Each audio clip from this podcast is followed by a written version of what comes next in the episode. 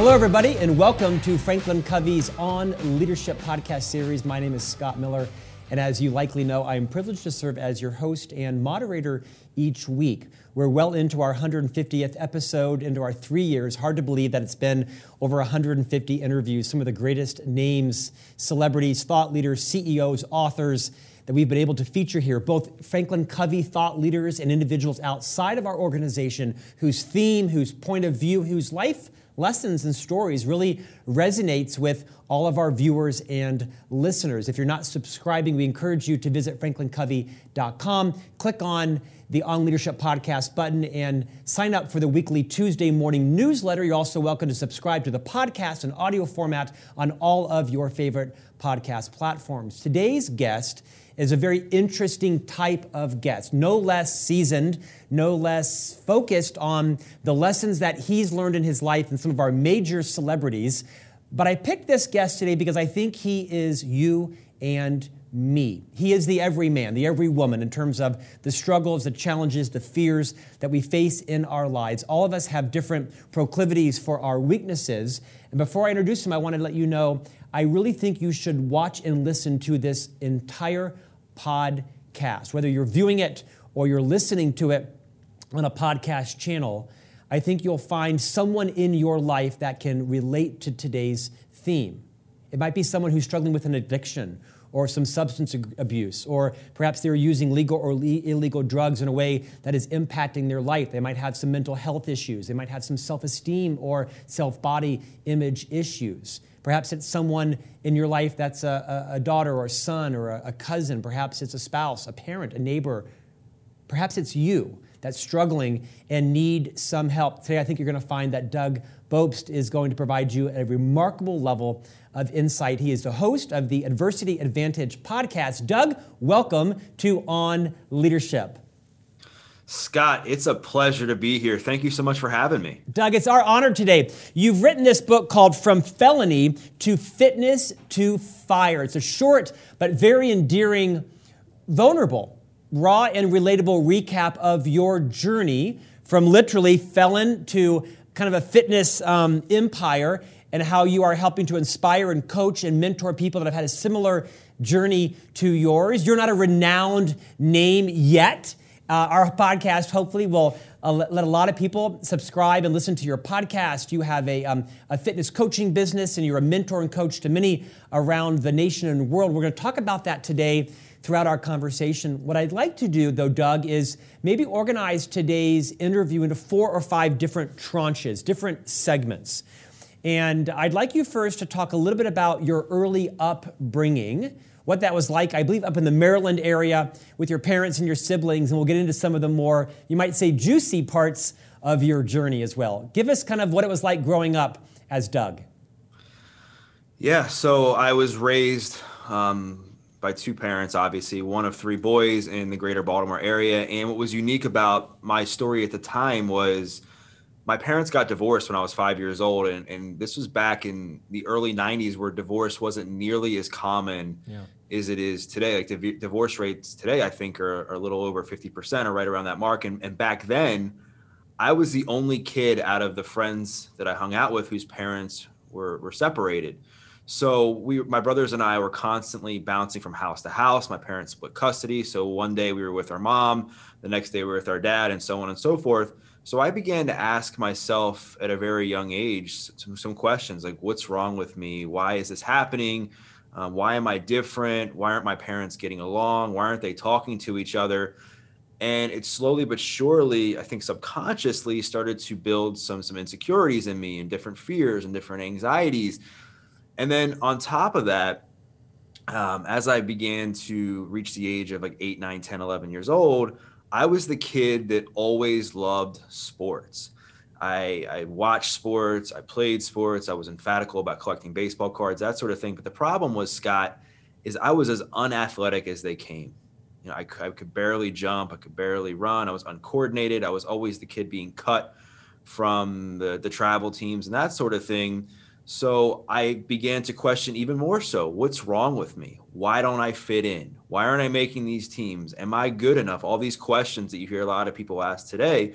And back then, you know, I had no idea what kind of impact it was going to have in my life today. I didn't really think about it that way. I just knew in that moment I was upset. I started to get depressed and I started to self medicate a little bit with food. And I didn't really know what I was doing. I just knew that when I ate certain foods, it made me feel better, such as pasta, cinnamon buns, chips, cookies, you name it. I ate it and I also didn't really eat that much more than say my friends did. Like when we were at our friends at my friend's house, like we were eating the same food, but I would just eat a little bit more. And I think my genetics probably played a role in it because I began to gain weight at a young age. I started to get a little bit of a gut when I was, you know, 10, 11, 12 years old. And so what's that do? Start stacking even more insecurity, even more fear, even more like, what's wrong with me? Why am I pudgier than other kids? Why am I having to wear husky pants? Why am I having to do this and that? So as you can imagine, there's this like storm inside of me mentally and emotionally that is just waiting to erupt at the perfect moment. And I began to get picked on. I began to get bullied when I was in middle school and made fun of. I never had any luck with girls. I was always the kid that liked the, the pretty girl, but never uh, got a yes. And so I, I just really w- was struggling with myself. And, you know, I, I was looking for any way to escape I could and it began with food and then later on in my life as i'm sure we'll talk about it it, it turned to other substances as well Doug, thank you for your vulnerability. You were featured in an interview on NBC's Today Show. I'm not sure if it was in that interview or perhaps you wrote about it in your book, but you spoke to the, the acrimony that existed between your mom and your father, and at some point their communication, you know, broke down so much that they couldn't even be in the same room. They only, you know, communicated through email. What advice would you give to parents right now that perhaps are experiencing trouble in their marriage, perhaps they are in the midst of a divorce or have gone through a divorce and they're finding the strife with their former spouse to be untenable. And you want them to know the impact that that's having on their children. What advice will you give to parents who are finding it difficult to get along? And what do you want them to know on what they should be doing differently?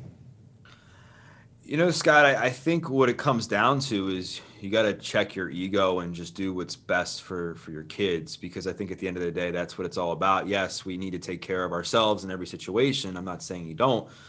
But remember like most people most kids they learn by by watching not by listening right? So they, they learn and they learn and adapt to the behavior of your parents, right? And like I don't remember the exact age, but we're we're finding out a lot a lot now about mental health and caregiving and trauma that between certain ages is when kids learn their behavior patterns. They learn communication styles, they learn how to respond to emotions. And so if you're fighting and not talking in front of your kids throughout their childhood and you're not having, you know, adult conversations, they're going to think that's normal because that's all they're seeing and so my advice would be to just do whatever it takes to communicate in a healthy way in front of your kids. Do your best to to kind of squash some of the resentments and anger and everything else that may have came out of the marriage and get into counseling, get into co-parenting therapy and, and just really do what's right for the kids. Because at the end of the day, if you're trying to do what's best for them, what's best for them is to model healthy communication patterns and show them that um, they can have you can have a healthy relationship despite not being married anymore. Doug, beautifully said. You don't claim to be a mental health therapist or an addictions expert, other than you have expertise uh, living through both of those challenges. Let's pivot now into what happened next. You, are you're, you're now yeah. with your brothers, the, the victim, if you will, of a broken family with some acrimony and some unstableness there. For sure, you've got grandparents in your life. You have been self soothing, self medicating, as you call it, with um, food and such. Your body image is quite poor. Talk about what happens next, and maybe some description where you talk about the runway, if you will, mm. in terms of the, the substance abuse, so that everyone who's listening can be aware of this as it relates to people in their lives and kind of know what to look for. Yeah, and I think so. One of the things I want to preface with is, as you alluded to, I wrote the book From Felony to Fitness to Free. So I'm sure whether people are listening to this or watching this, they can probably tell that I've been incarcerated. And I never thought that when I first uh, did drugs that I would end up in jail. Nobody does. Nobody thinks that when I first I take that first hit or I do that first line that it's going to lead to me automatically going to jail, right? Because if we did, most people probably wouldn't do it. And for me, one of my neighbors just happened to have some pot and they were like, Hey, you should try this. And I was like, Oh, cool. Like I, I thought I saw all the cool kids or all the people that I wanted to fit in with in the crowd doing it. So I decided to try it, and I had no idea what what kind of feeling I was going to have after I did it. I didn't know what exactly it was going to do, but I remember taking that first hit off the marijuana pipe and I felt this monkey come off my back, the monkey of shame, the monkey of fear, the monkey of anxiety. I didn't have to worry about whether girls were going to like me in the future. I didn't have to worry about what my parents' relationship was going to look like. I didn't have to worry if I was going to have success. And so what ended up happening was I didn't just want to chase the high. That wasn't really what it is. It was I wanted to chase that numbing feeling that the high gave me. So one hit led to two because as we know, we start to build a tolerance like anything else. So we have to do more to get the same feeling. Doug, two how old were you? Pardon me, was, how, how, old were you? I was 14 years old. Your, your first exposure to marijuana was you were 14, and, and who and how old was the person that shared it with you? she was she was my age. She was a classmate, okay. and we were friends. And so uh, when I when she asked me if I wanted to do it, I was like, you know, sure. So I began smoking with just one hit. One hit led to two, led to three, and then it got to the point where I was smoking every day to support my habit. And it, it just it's like a, a dog trying to chase its own tail. You're you're constantly trying to chase the original high you got, and you never get it. So I began to smoke every day and through that i began to to see like wow this is expensive i can't afford to be spending 20 30 40 bucks a day or whatever it was back then to support my daily pot habit so i began to sell a little bit on the side and as i began to sell a little bit, on the side my my mom caught me several times and it obviously put a strain in our relationship and on my 16th birthday she caught me selling a little bit of pot to my brother actually and I was kicked out of my house when I was 16 and sent to go live with my dad. So now you can imagine even more insecurity, even more shame, more trauma because my dad and I never really saw eye to eye. And um, and so I, I, took it as a huge slap in the face and was like, you know, what is wrong with me? My mom doesn't love me. All these things, even though I had choices that played into that, right? I chose to respond to those circumstances with my behavior. And so I changed schools in 24 hours. In one day, I went from going to one school to a completely different school 30 minutes away where my dad lived. And I guess they thought that it would put me around different people, it would uh, expose me to a different environment. But really, because I had, you know, more insecurity and more, you know, shame and pain, I continued to use drugs. Found other friends that were using drugs, and then barely graduated high school because all my friends and I would do is ride around and get high together. That by the time I graduated high school, I began to experiment with other drugs because the pot just wasn't doing it for me. You can only smoke so much before you just don't get high anymore. And I started experimenting with cocaine. Now, cocaine made me feel really good because, like I alluded to earlier, my self esteem was shot. I, I was depressed. I wasn't feeling good about myself. So when you do cocaine, you feel like you can accomplish anything. You feel like Superman. The other problem was, though, is that I had um, trouble with anxiety growing up too. So cocaine and anxiety go about as well together as someone trying to lose weight and eating pizza every day. It just doesn't work. But I developed a habit to that, an addiction to the cocaine, and that led to me doing upwards of like an eight ball coke a day. And then it hit a point where my anxiety was getting really bad. And also, I had started to sell pot to make money. And because I realized that, wow, I have built these connections through the drug game and I was selling two to three pounds of pot a week, which is probably about 10 grand. And I was at a point in my life where I was completely lost and hopeless. And I was just like, man, like, where's my life going? And I was fearful. And so my anxiety really started to take a toll on me. And I started experimenting, experiencing panic attacks. And it got so bad that I, land, I landed in the emergency room one night because I thought I was dying and having a heart attack. Because rightfully so, I was smoking cigarettes, I was overweight, I was doing coke, I was smoking pot, and I was just not taking care of myself. So I could have easily thought that I had a heart attack. Um, and and you were how old then, Doug? I'm like I was about 18, Scott. Yeah, thank you. So in that moment, I was like, gosh, I really. Part of me was like, you know, I really need to change my life. I need to make some different decisions because I'm bouncing from job to job. I'm not happy with my life. But I knew that I created and found this sense of community in my friend group that I never had with my family. So I didn't want to leave my friends. So I knew that I was like, all right, it's going to be really hard for me to form a new group of friends because my self esteem was shot. So I need to do whatever I can to continue to hang out with this crowd and, and smoke weed. Doug, so, let, me, let me interject a second. Sorry. Remarkably, though, you had graduated from high school because you actually had decent grades through all of this. You were fairly self taught and you were kind of one of those students that didn't have to work really hard. You were kind of naturally smart. So, in lots of ways, you were kind of um, masking the, the pain because you were a fairly successful student in high school. You graduated even. Yeah, I, I was. And I, that was part of what I was struggling with. I was like, you know, I was a smart kid. I got into some schools.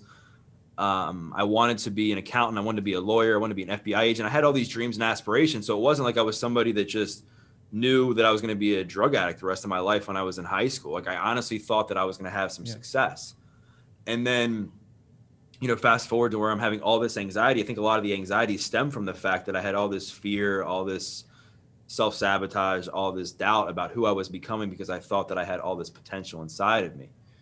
And so one of my friends one day offered me a five milligram Percocet and I took it again because I wanted to to try anything that would help me escape. And the five milligram Percocet gave me that exact same feeling, Scott, that the first hit of off the marijuana pipe gave me. So when I first took that, when I took the Percocet, I was about 19 years old, and then the five milligrams, what it did for me is it allowed me to continue to hang out with my friends and do the drugs without having panic attacks. And so if my five milligram habit turned into 10 milligrams a day, to 20 milligrams a day, to 40, all the way up to where I was doing three, 400 milligrams a day to support my habit a day, spending hundreds of dollars a day on Oxycontin to, to get high. And it got so bad that I didn't have a bowel movement for nearly a month. I, ha- I lost half my, uh, my left nostril. And, you know, my life just was slowly, slowly and quickly at the same time, I guess you could say, um, falling into the pits of, of despair. Doug, it's a remarkable journey. I want to take a moment and thank you again for your vulnerability. Th- this is a leadership competency. This is a 2020 skill set. Whether you are a parent or a friend or a leader in a company, perhaps not to confess, you know, every nuance of some person's life. You came on today because um, I want you to be uh, transparent in your story, which I want to thank you about. But I think the impact that you're having on countless people right now, as they're listening to your journey, that is the same journey of people in their lives right now that they might suspect but don't know. The gift you are giving people right now is incalculable. Uh, I want you to continue, if you will, with the same level of transparency because it gets worse. and what gets worse is you now are in a car that you're driving with a headlight out. Tell us why you're in that car. What is the purpose of that drive and what happens next? Absolutely. And I guess before I say that, I mean, as you alluded to, this is a leadership conference or uh, leadership podcast, and you talk to a lot of business owners, entrepreneurs, that sort of thing. But I think behind most struggles with with businesses, there's something personally going on. So I can't emphasize enough mastering your mental and emotional health first and, and, having that as a foundation so that when professional and business problems do arise you're able to handle it in a more effective way. So i all i cared about when i was doing and selling drugs were a few things. Who i was getting high with how i was getting drugs when i was doing them uh, who i needed to manipulate uh, where we were doing it that sort of thing. It's all i cared about. So anything else didn't matter unless it was co- contributing to that so I had a busted headlight, as you said a moment ago, that I had been meaning to fix for months and months and months. And you would think with a guy for a guy who was selling drugs, doing drugs all day, every day in his car, you know, keeping his car protected from the police pulling me over should have been a top priority, but it wasn't. And Cinco de Mayo 2008, my friends and I were riding were riding around to make a drug deal.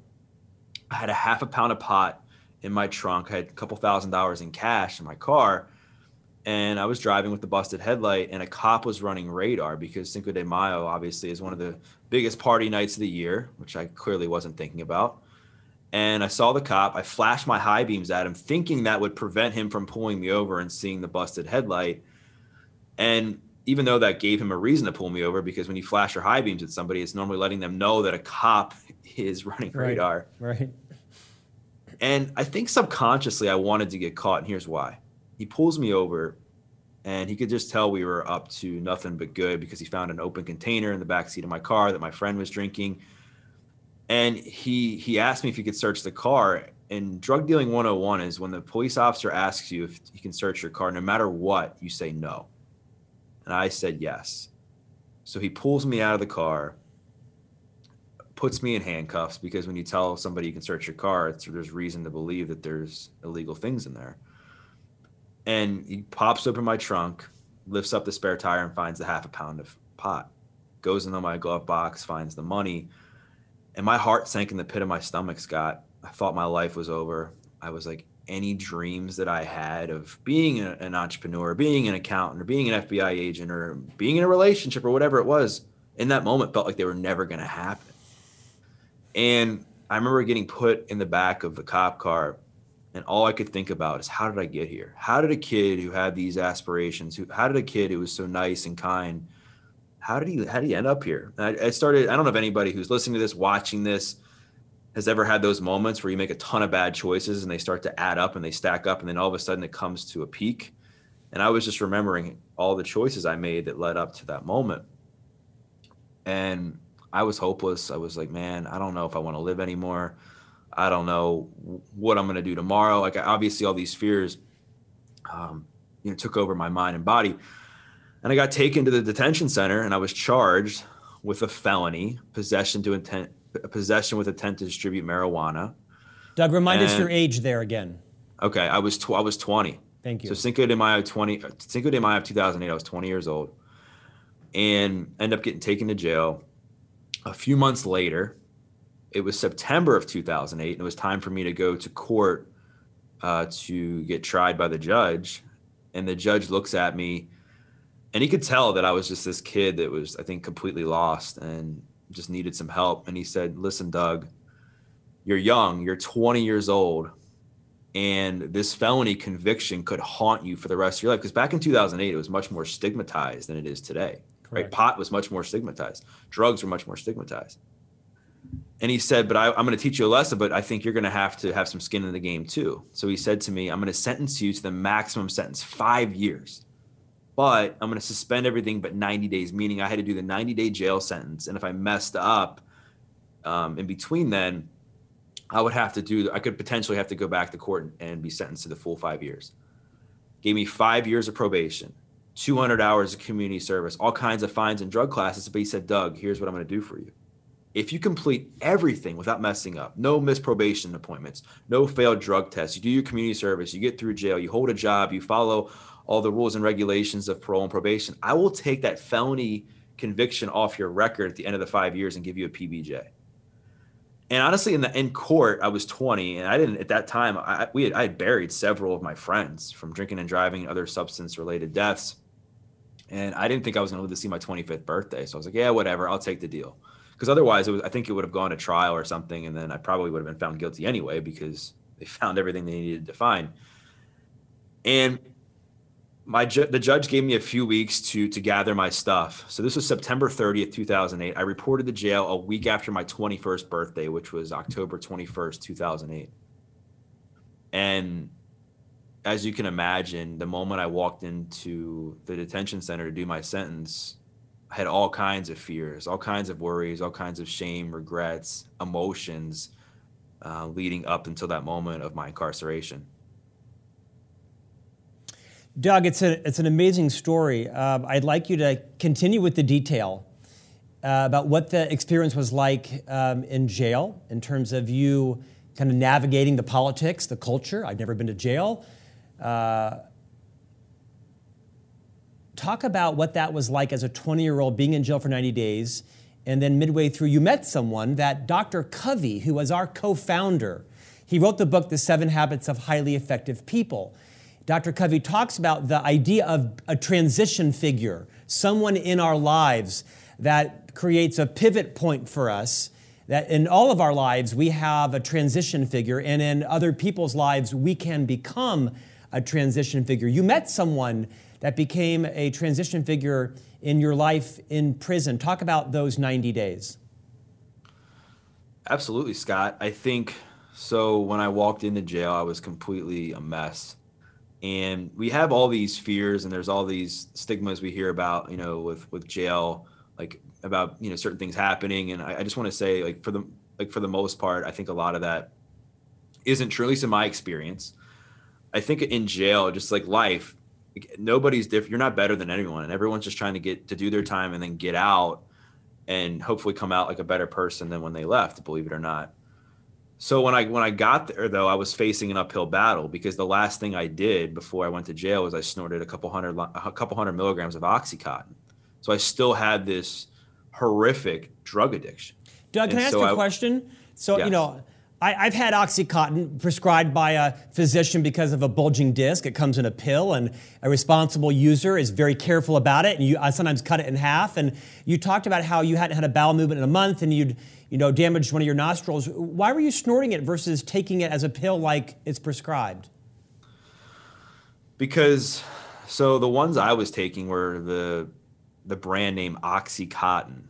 Um, so you they would have like an OC on one side and then like an 80 on the other other side for the milligram, and then they're the 40 milligram pills had the 40 on the, the side and so on and so forth.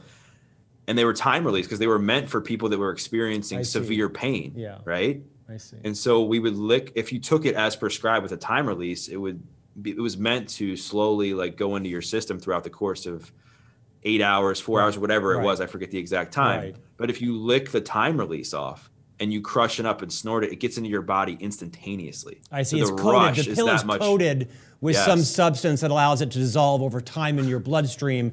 And if you lick that off and then snort it, you get the full high of the eight hours immediately. Yeah, and the reason people liked the brand name OxyContin is because there was no filler. Like a lot of the ones that I think they prescribe today have acetaminophen in it, so it's a filler. I think yes. it's almost like a Tylenol. So if you were to right. snort it, it would just fill your nose up, and you couldn't even get the the right high because Got it. it Thank you for it. clarifying. Of course.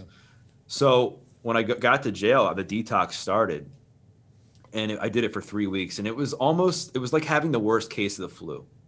The detox, uncontrollable bowel movements, vomiting, nausea, sleepless nights, depression, anxiety, pain. But the, the hardest thing, for me at least, was you, there, you, get, you get this feeling like you're trying to crawl out of your own skin which was incredibly hard. You have you feel like you have all this nervous energy with nowhere to go constantly. At least that's how I felt.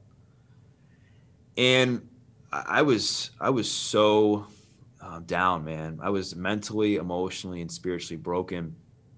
And my soon-to-be cellmate, as you you said a few minutes ago, got me to start exercising. And I think in life, you're right. We need this, these transition people because sometimes when you feel so down and out, and I and you have your head like face first in the mud and you can't see anything in front of you, you have no hope. When you have a mentor or an unsung hero or an angel like I had, kind of pull your head up just a little bit, just so you can see a little bit ahead of you and you see a little bit of light. It sometimes gets the ball rolling so that you can you know, continue to take one step forward and um, and move on. And that's what Eric did for me. And I remember him saying to me, he's like, You're going to work out with me when you get through your detox. I was like, Yeah, right, man. Have you seen me? Like at the time, I was 50 pounds heavier than I am now and could have been a model for Pillsbury. So when he said those words to me, there's no way. I was the most insecure, unconfident person. So for me to get down and, and work out in front of a bunch of grown men that I was kind of half terrified of just wasn't going to happen. And then he started talking to me and he started asking me about my story and why I started using drugs and why I did this and why I did that. And the one thing that really was the a turning point for me was I realized I was being a victim to my circumstances and not not that I wasn't a quote unquote victim, but the way I was handling it was I was victimizing myself in the sense where I was blaming everybody for my problems. I was blaming my parents for my drug addiction. I was blaming the girls for rejecting me for my drug addiction. I was blaming being cut from the sport teams for my addiction. And and he pretty much said to me, he said, Hey man, just quit quit being a wuss. He's like, You got yourself here. He's Like, there's plenty of people that went through what you went through and aren't in jail. You chose to get yourself here by the choices you made. And he's like, and if you're going to change and become a better person, a better man, whatever the case may be, it's on you to make those choices. And I felt empowered in that moment, Scott. I, it wasn't what I wanted to hear. I wanted to hear, it's okay, Doug, like, poor you, but it's what I needed to hear. And it inspired me. I was like, all right, this guy obviously cares about me. He has he has no skin in the game really. Like he's not a family member. He's not anyone who's like close to me. So I decided to give exercise a try. And keep in mind, this guy Eric was like a more jacked version of Brad Pitt from Fight Club, is how I like to describe him. Like he was doing thousands of push-ups, hundreds of pull-ups, running all these laps in the common area of jail. So when we we first started working out, jail when you work when you uh, where we worked out it's like there's it's like a cafeteria style like there's it's a common area there's different tables people are playing cards people are watching tv people are doing their thing and it's you're down like a hard floor and i remember getting down to do a push-up. He's like get down to a push-up. And i thought i could at least do one right? I was like i can do a push-up you know? Couldn't do one. Couldn't even do one for my knees. Could barely walk up and down the stairs without huffing and puffing because i was also smoking cigarettes. And with his motivation and encouragement training me in there every day, I was able to do a set of 10 push-ups and run a mile by the end of my 90-day sentence, which was ironically was the goal that we had set when I first started working out. I'd always wanted to be able to do a set of 10 push-ups. It was something I could never do because of my weight, because of my self-confidence, because I just never was consistent and a light bulb went off in my head that I was like, man, I'm gonna do this. I'm gonna change. I'm gonna finally transform my life because I finally had the self confidence I never had. I finally had self esteem. I finally developed some sort of discipline. I had gotten comfortable being uncomfortable, and most importantly, I started to actually believe in myself. And I think when anyone's trying to make any sort of change, I don't care if it's beating a drug addiction, I don't care if it's getting into a new relationship, starting a business, you have to believe in yourself, right? Because if you don't believe in yourself, like it's going to play out in some pretty negative ways. So at the end of my 90 day sentence, I literally felt like my life was completely changed. I was like, I'm never going to do drugs again. I'm going to lose all this weight and I'm going to change. But this this incarceration was not a cakewalk. I mean, you write and talk about. I mean, this was you were in jail with you know people that had done some pretty severe things, and you were concerned about you know the horrors you hear in jail. And this yeah. was not as if it was just 30 days at a country club. I mean, you were in jail, incarcerated with um, tough people. Yeah, I was, and it, it, was definitely scary, and it was definitely something that I, I definitely had horrors of what was going to happen to a guy like me in there. Uh, and I also learned though too that you know people in there, as scary as they might have been to me or everything else, that I think everybody just wanted to do their time and get out. I think that's the goal of people who, when they get into detention centers, is there, I'm sure there's a lot of shame, there's a lot of regret, there's a lot of like, why, why am I in here? And then the goal is to hopefully get out and not go back. But I yeah. think the problem is a lot of people might not take the time while they're in there to kind of reinvent themselves and work on how they're going to respond to stress, how they're going to respond to these emotions, how they're going to respond to anxiety and all these things that that life will throw at you when you get out of jail and that's why I think fitness was so pivotal for me. And, when I was incarcerated, it was because it built this runway of coping mechanisms for me to be able to handle when life through hit me or threw curveballs at me when I got out. And one of the hardest things I think was definitely the food in jail. I mean, we would have these sandwiches for lunch called like sweaty meat. It was like this mystery bologna meat they would serve and peanut butter and jelly. And we would get these chicken dinners on Sunday, which was they were just super burnt like rotisserie chicken we had, I mean, I had Thanksgiving in jail, uh, Christmas. I got out the day after Christmas. Ironically, the, one of the the funniest moments I think for me, or one of the times I was like, man, what's going on? Is uh, like a church group, a Catholic church group, I think it was, came in, and we went into this room and they started singing Christmas carol. We sung, they started singing Christmas carols with us and brought us some like milk and cookies, and I was like, man, what is, what's wrong with me? Like, what happened? And it was definitely a turning point for me, a big turning point. And what I thought was going to be my greatest setback in life, my biggest form of adversity, actually became uh, a stepping stone for for a really great comeback. And I'm very blessed for what my cellmate did for me when I left. I he gave me a workout plan that I still have framed in my place today, so I never forget where I came from. And what's interesting is I cried when I walked into jail because I didn't want to go when I left, I cried because I didn't want to leave because this guy had just chosen to help me save my own life instead of really, you know, saving his own. And I asked him two things. I said, you know, man, or I said, how can I ever repay you? And he shared with me a few things. He said, don't mess up and pay it forward. And I'd never done any self development work. I'd never been of service. I'd never read any kind of leadership book or anything that talked about what it meant to pay it forward or purpose.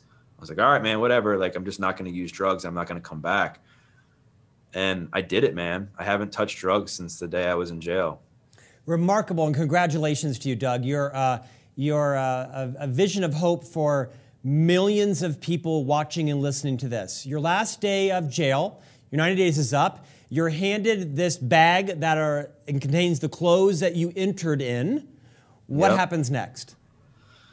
So what happens next is I end up going and living with my my grandparents because I couldn't live with my mom, couldn't live with my dad because I, you know, just obviously blown the relationships with them through the years. And my grandparents were like, "We'll take you in, but under certain stipulations. We we won't charge you rent. Uh, we won't charge you for food. We'll give you some spending money for things you want to do, but you have to bring us receipts. You have to keep your stuff straight. You got to exercise. You got to have a job, or you're out." And it gave me the structure in a loving way that I never really had growing up.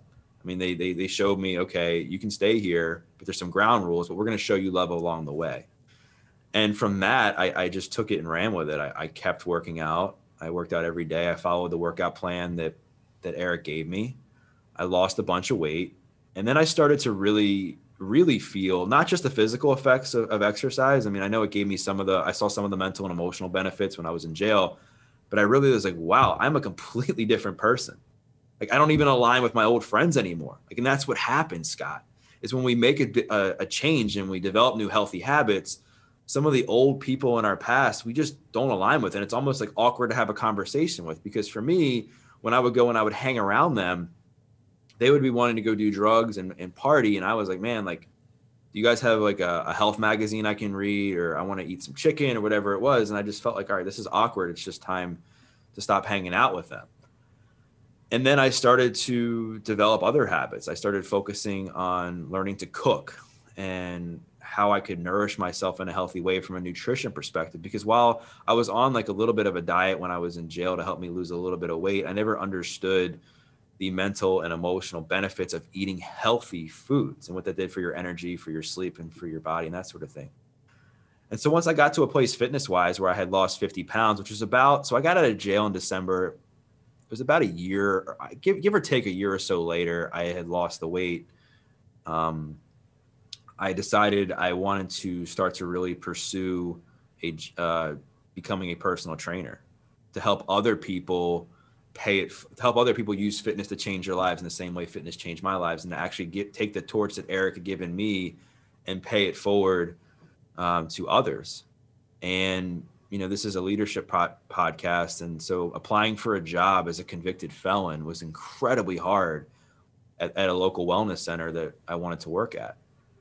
I remember sitting there in an interview and them asking me like about my background and I, I told my story i said fitness has changed my life i've lost a bunch of weight i want to help other people and i left the jail part out because i was like all right i want to make sure that they like me before and revealing this and they're like all right like so when can you start and i was like well there's one other thing I'm like, I'm a convicted felon and I was in jail. And that's where I started exercising.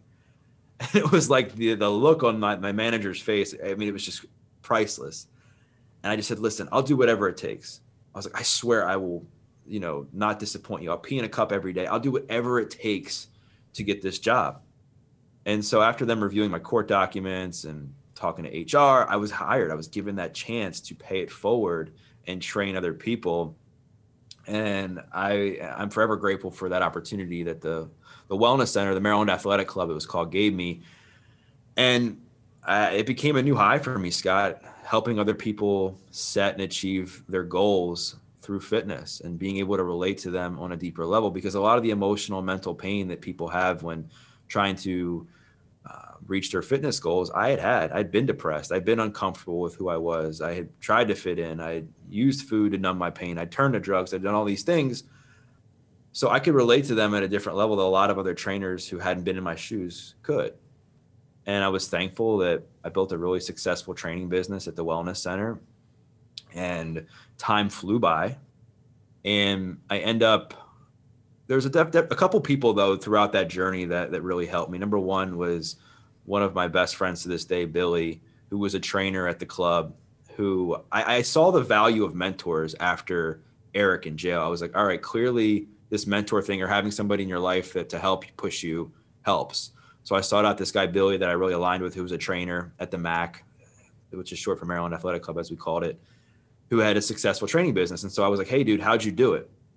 and he had taught me, you know, all his tips and tricks, and I, I, really followed it to a T. And we built a relationship, and he was very meaningful in that. And then there was a lady named Maria who worked there, who I started training, who played a different role in my life because at the time my relationship with my parents was still very strained. My mom and I had a we we hardly spent time together because you know she had a tough time I think forgiving me. It took her a long a longer time, which I mean that's that was her journey, and I can't shame her for that. I mean, her and I have a great relationship now, but I, I still needed that mother figure in my life. So Maria was this this woman that worked there, and and she would invite me over to like the holidays and invite me over for Thanksgiving, and I remember feeling really awkward when she first asked me. So I was like, man, I feel weird. Like I don't, I should be with my family. Why am I doing this? Am I going to look like an outcast? And I just remember going there for Thanksgiving. I was like, you know what? I'm just going to do it. And I finally felt at peace. I felt loved. I felt unconditionally supported for the first time in a long time. And, and granted, now I spend the holidays with my, with my family, but back then I, that's what I needed. I needed someone to show me that unconditional love as a mother figure. And we built a really good relationship. I would go on family vacations with them. I even trained one of her daughters and helped her lose a bunch of weight that that changed a lot in their family. And I'm forever grateful for for her and so many other people that helped me along the way, including the owners of the MAC that gave me that chance and, and also became mentors of mine as well. Doug, I'm mindful of our time. I have a couple of final questions for you. Talk a bit about your podcast. Uh, what's the theme and where can people subscribe to it? Yeah, so the podcast is called The Adversity Advantage, where I help other people uh, use dark times to come into light. Because I think what happens is when we face trials and tribulations, the way we respond actually is what makes the situation much worse than the situation itself. So I interview people from all walks of life on how they've gotten through hard times and exactly how they've done it. And I also bring in different experts from different fields who provide more, you know, granular and tactical um, methods to do that. And I love it, man. I love paying forward. Um, not, not not just sharing my message, but the the message of others to to help people um, become better versions of themselves. Doug, again, you don't portray yourself as an expert mental health therapist. You are not an expert in addictions, with the exception of you have expert experience in both of those. Let's talk to some of the different constituencies that are watching and listening today.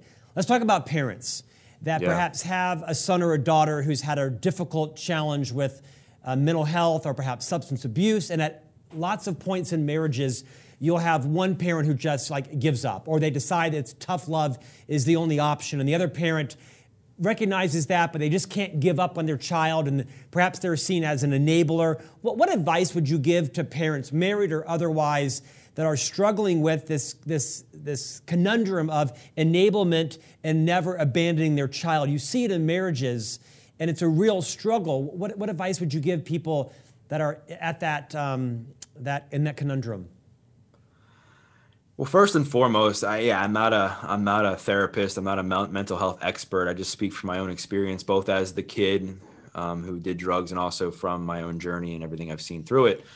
And I would say number one, the, the number one mistake that I think parents make is there's a big sense of shame and stigma around the fact that they have a child who's struggling with addiction. And I can't emphasize enough just raising your hand and speaking up and joining a support group to with other people that are in the situation to help bounce ideas off of and feel connected to. Also, make sure you're taking care of yourself because I think it causes an immense amount of emotional and mental stress when you're dealing with something like that. So make sure that you are honoring yourself in that. And as far as the, the kid itself, like just know that they're struggling, they're hurting. So just know that you know just love them no matter what. It doesn't mean you have to enable them by constantly giving them money, but just in the way that you show up for them. Just const just let them know and remind them how much you love them no matter what through the situation. And also just having some firm boundaries and just knowing that sometimes it's up to them to make the choice to change. Like a lot of times the parents want to enable them and, and hoping that they'll get better because they're helping them so much.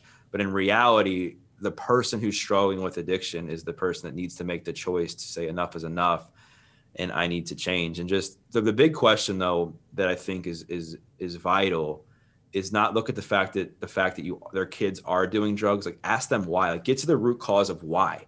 Because there's a lot of underlying issues and reasons why a lot of kids turn to drugs. I mean for me like i said insecurities trying to fit in stress anxiety pain trauma. That was um, if you ripped the the band-aid off that was what was underneath the band-aid and was was deep rooted inside of me Doug, we're taping this interview in the beginning of 2021. We're still very much in the midst of the pandemic. The vaccine is just barely starting now to be distributed around the nation to the more, you know, uh, more vulnerable groups. The mass population doesn't have this. There's no question that depression, suicide, anxiety, substance abuse is as high as it's ever been and perhaps increasing, especially with the legalization of certain types of drugs around the nation. I don't mean to opine on that for the people who are watching and listening who might be struggling with these issues in their own life. Perhaps it is an increasing substance abuse issue or perhaps an ongoing issue, and they're not certain how to get help. They're not sure what to do next. What counsel would you give people who were perhaps maybe older than you were? They're not 14, they're 24, 34, 44, or older that are struggling with this in their own life. Give them a path forward. So number one is acceptance. I think one of the biggest things that keeps people from actually getting help or changing is that they feel that they're alone and that they're a piece of going to be a piece of garbage for the rest of their life or whatever, however they're feeling, and just know that it's okay, right? But what's not okay is continuing to stay in that same you know dark place, that rut. So ask for help. Like put your, raise your hand. Like think of somebody who you highly respect that's really close to you, a mentor, a friend, and just be vulnerable, open up and, and as hard as that may sound, what's also hard is sitting on your couch in misery and feeling sorry for yourself and still struggling for the rest of your life. So ask for help. And then also think about things you can do to make yourself feel better, right? Because remember, every decision or choice we make is going to impact how we feel. So maybe it's committing to going for a walk two, three days a week. Maybe it's doing push ups. Maybe it's joining a gym. Maybe it's you know, finding joining an online support group, whatever it is, just make sure you're doing things that are going to help your elevate your mood and help you feel better. And then also know that it take just take one step at a time. I think so many people they're like when they're trying to get into recovery or trying to make some sort of massive transformation, they're looking so far ahead. Well, how am I going to lose this 50 pounds? Or how am I going to get 10 years in recovery? Or how am I going to do this? It just starts with one step. So just do whatever you can and be relentless about becoming a better version of yourself that one day. Call that mentor, move your body, eat smart, stay hydrated, listen to podcasts, journal, write your feelings down. Win that one day, then move on to the second day, the third day, the fourth day, and so on. Doug Bopst, this conversation has been a gift to countless people. Your book is From Felony to Fitness to Free. I mentioned it's a small, small but treasured uh, uh, recap of your journey. The tagline is Everyone deserves a second chance. Are you going to make the most of yours? Your podcast is the Adversity Advantage Podcast. Doug, your last name is spelled B O P S T in case people want to Google you, Google you, learn more about your fitness coaching, your mentorship programs. Thank you for joining us today on Leadership. Scott, thanks for having me. And the one last thing I will say is the felony conviction did end up coming off my record. I ended up completing all the stipulations the judge gave me, and he granted me my second chance in court, took the felony conviction off my record, and then it actually got completely expunged in September of 2020. Well said. Thanks for sharing that, Doug. Such an honor to have you amongst all of our On Leadership uh, podcast guests. I have no doubt this will be one of the most highly rated, listened to across the entire series because your journey is like that of countless millions. Thank you again for your time, for your courage, and for your selflessness to share your story. Thank you again. Thanks for having me, Scott. And if any of you are struggling with any of these issues, again, I'm not a therapist as well. I have very low experience on the journey that Doug has taken. But if you want to reach out, gosh, connect to me Instagram, Pinterest, Facebook, LinkedIn. Twitter, YouTube. Send me a message if I can help you get some help or help connect you with Doug or anybody else that's in a position to help solve problems that you have or your family has. Although this is not Franklin Covey's business, we are your friend. We're delighted that you're listening to us. You can read our books. You can visit our website. We have dozens of complimentary podcasts, webcasts on leadership development, uh, the principles behind living an effective life. We'd love to be a partner with you and your organization. Thank you for joining us today and we'll see you back here for a new interview on leadership.